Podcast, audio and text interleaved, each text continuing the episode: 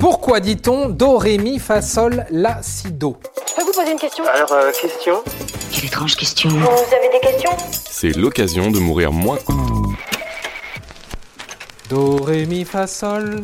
On connaît tous ces notes apprises en cours de musique à l'école. Mais pourquoi sont-elles nommées de cette manière? Ne vous inquiétez pas, on vous explique tout. Ça fait plaisir. Il y a plus de 900 ans naissaient les notes de musique. À cette époque, un moine bénédictin et professeur de chant, du nom de Guido d'Arezzo, décide de donner des noms aux notes. Il nomme six notes différentes à partir d'un poème, rendant hommage à Saint Jean-Baptiste. Saint Jean-Baptiste, d'ailleurs, est le saint patron des musiciens. Do, re, mi. Do, re, mi. Do, re, mi, fa, sol, la, ti.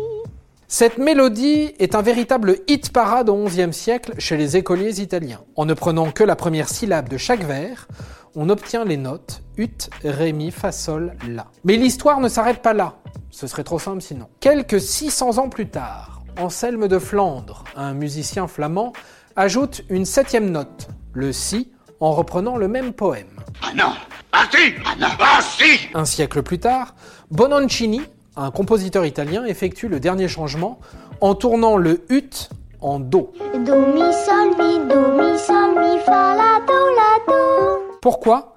Car l'ancienne note était trop difficile à chanter. Mais dans le reste du monde, tous ne chantent pas les notes de la même façon. Les anglo-saxons et les allemands, par exemple, utilisent l'alphabet de A à G avec le A qui correspond au La. Ah Et voilà, maintenant, vous savez tout. Au revoir, messieurs, dames.